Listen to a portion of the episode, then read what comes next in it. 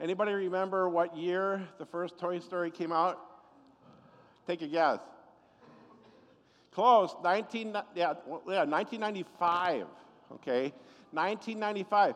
Now, to put that in perspective, in 1995, Pastor Kevin was seven years old, playing with little tiny John Deere tractors in the sandbox. Okay? Okay? Yeah, seven years old. But what a perfect theme for Rally Sunday. You've got a friend uh, in me. So, of course, I sat down to work on the sermon uh, a little bit, and uh, a couple questions came into my head right away. And the first question is this I want to ask you this question How many close friends do you have? Do, do, do, do, do, do. Yeah, how many close friends uh, do you have? I thought that was, a, that was a great question. So, of course, I Googled it, all right?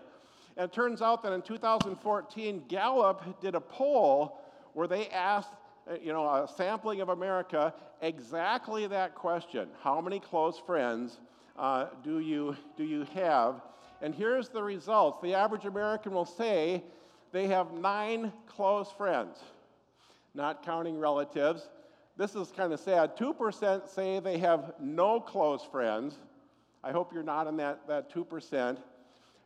People 65 and older had the most close friends, 13. So the, I suppose the, old, the longer you're on this earth, the more time you have friend to, more time to find friends, right? Okay, this one I did not understand at all. Men had more close friends than women, 9.3 to 7.9. Ladies, you can explain that to me after the service. And then this last one Protestants have more close friends than Catholics. Okay? Well, of course, Catholics are all about obeying rules, and we Lutherans are all about what? Love. Okay? Yeah, all right? So, so how many close friends do you have? All right, good question.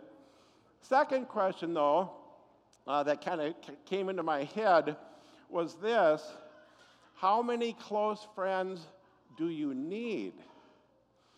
Okay, now that's a little different question, isn't it? Okay, so of course I Googled that. And, and what I found, I found some fascinating research conducted by a British anthropologist back in the 90s, and his name was Dr. Robin Dunbar, okay? And yet, his research is talked about still uh, quite a bit uh, today, all right? And so he asked that question too how many friends do you need? And here's what his, his research came up with. Based on the size of the human brain's neocortex, the average human can maintain roughly 148 social relationships or 148 friendships. What do you think of that? Hmm.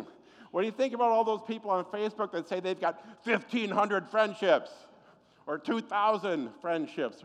I don't know, probably not true. 148 friendships is the amount that your brain can handle.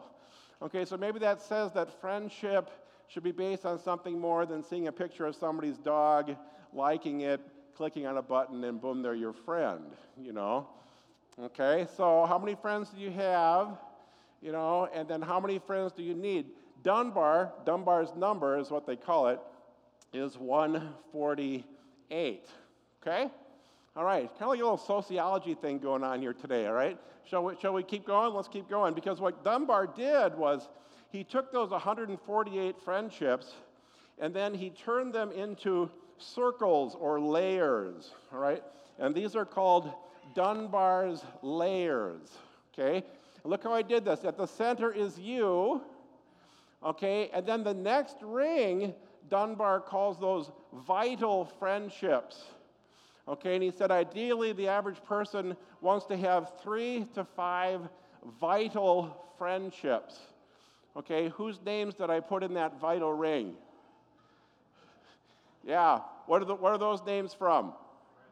Friends, okay? And this is kind of has nothing to do with anything, but I thought, oh, that's why that sitcom lasted 10 years, okay? Because it was all about the six people and their five vital relationships, okay? And we can relate to that. That's where we live, okay? And by the way, uh, when did Friends come out? What year? 1994. Okay, Pastor Kevin was six years old, still in the sandbox. Okay. Um, all right. So, how many friends uh, uh, do you do you have? You know, uh, maybe not more than 148 when you think about it. How many friends do you need? Dunbar says between three to five vital, you know, best friends forever. Okay. All right. So now another question. The question is this Tell me, what do you do when one of your vital friends in that inner circle, what do you do when they walk away from your friendship? What do you do when someone close to you breaks your heart? Have you been there? I'll bet you have. Okay, what do you do when that happens? When you think about it, that's what the movie Toy Story was all about. Okay? If you can remember it, it, it really was. Six year old Andy had a BFF, okay, an action figure named what? Woody, okay, Woody the cowboy. When that song plays, that Randy Newman song plays, you've got a friend in me. No, not yet. you can see what's coming though, okay? All right. So when that when that song plays, you know, it's all about, you know, Andy and Woody doing everything together. They're, uh, you, know, you, know, every minute of every day spent uh, together. But then Andy has his seventh birthday and he gets a present. And what is the present? Or who is the present? Buzz Lightyear. Everyone say, to infinity and beyond. To infinity and beyond. Very nice. Okay. All right. So, what happens when Buzz Lightyear enters the picture? Andy drops Woody like what? Last year's Beanie Baby or Cabbage Patch doll, all right? And, and how does Woody react when his vital friend betrays him or dumps him? He is, he's devastated, isn't he? And the movie takes off uh, from there, okay? So, how many friends do you have? You know, maybe it's dangerous to have a lot of friends.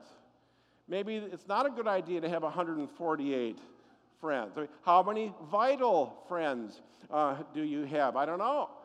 I don't know. Maybe that's not uh, a good idea either. Too dangerous, too risky. You might get burnt. Maybe you're better, you're better off all by yourself. But hold on there for a second. Don't go crazy now okay, before you delete your Facebook, you know, your Twitter and your Instagram accounts, before you buy some property north of Ely and build a shack and decide to live there all by yourself with your six cats, okay, maybe, maybe all you need to do is modify Dr. Dunbar's concentric model just a bit. Maybe like this. Oh, what have we there? We've got you in the middle but we changed that vital ring, didn't we? Okay, that used to have three to five vital friends, close friends. Now there's just one vital friend, and his name, of course, is Jesus Christ. You can still have your 148. Okay, you can have your close friends. We'll call them close friends now, three to five. Okay, that's fine.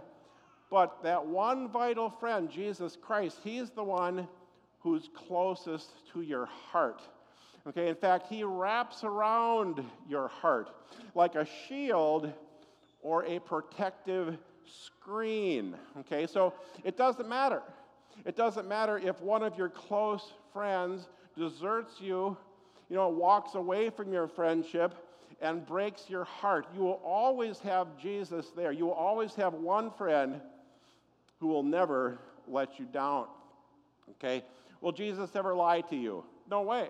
What does he say? My word is truth. Okay? Will Jesus ever abandon you, abandon your friendship? Absolutely not. He says, I will be with you always, even to the end of the age. Okay?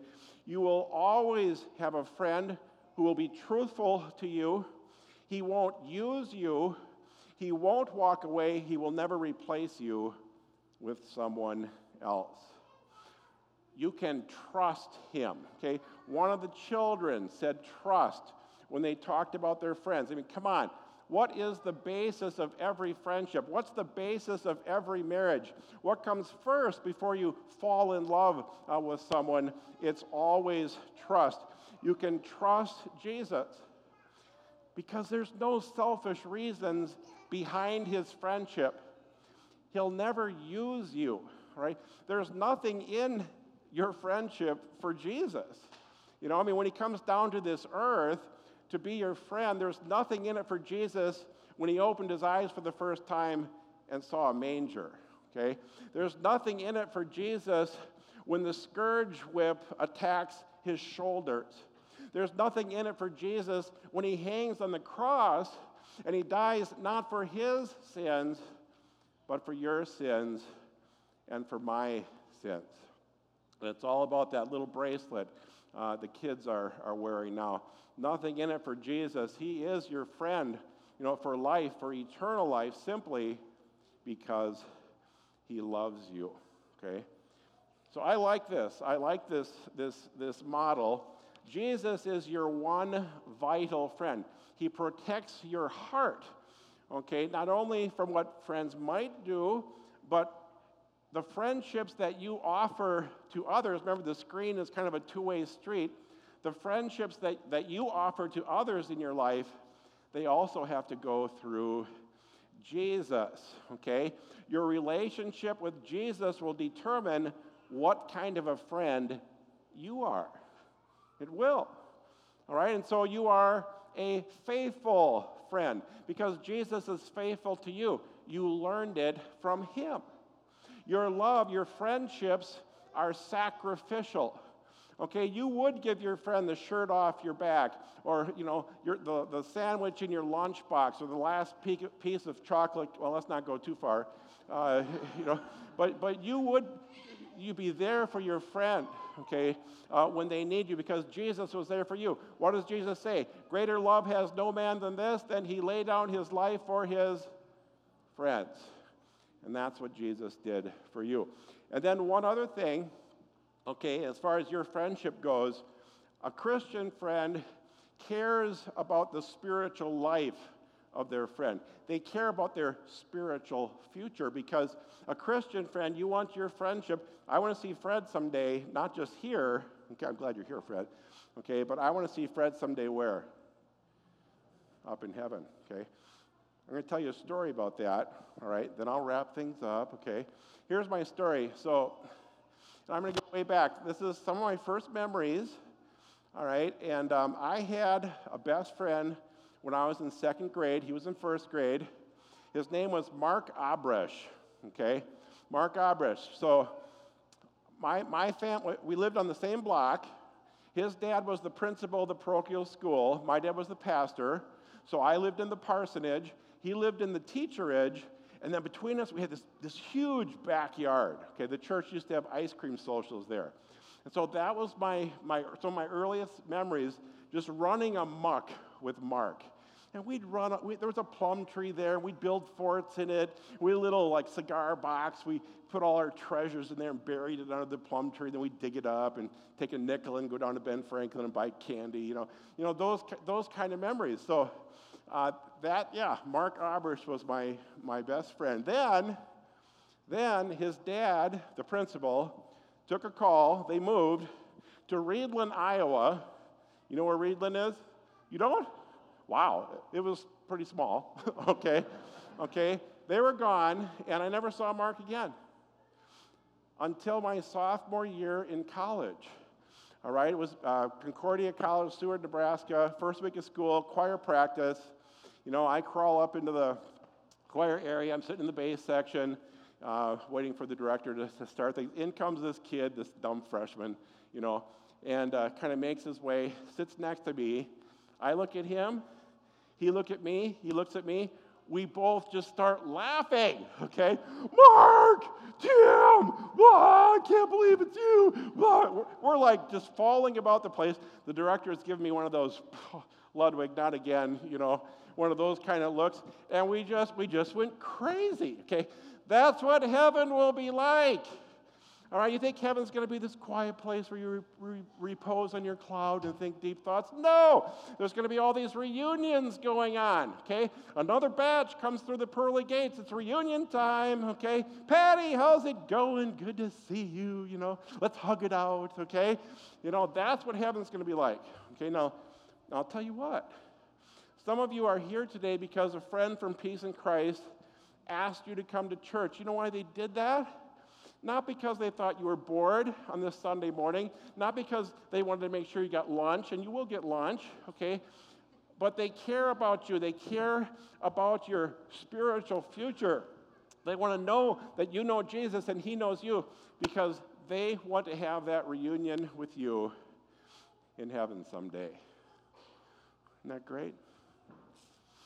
So, how many friends do you have? I hope you have the 148. You know, how many close friends do you have? I hope you have between three to five close friends. You know, life is better uh, with friends. But I absolutely pray that you have one vital friend who wraps himself always around your heart, and his name is Jesus. You've got a friend in him. Amen.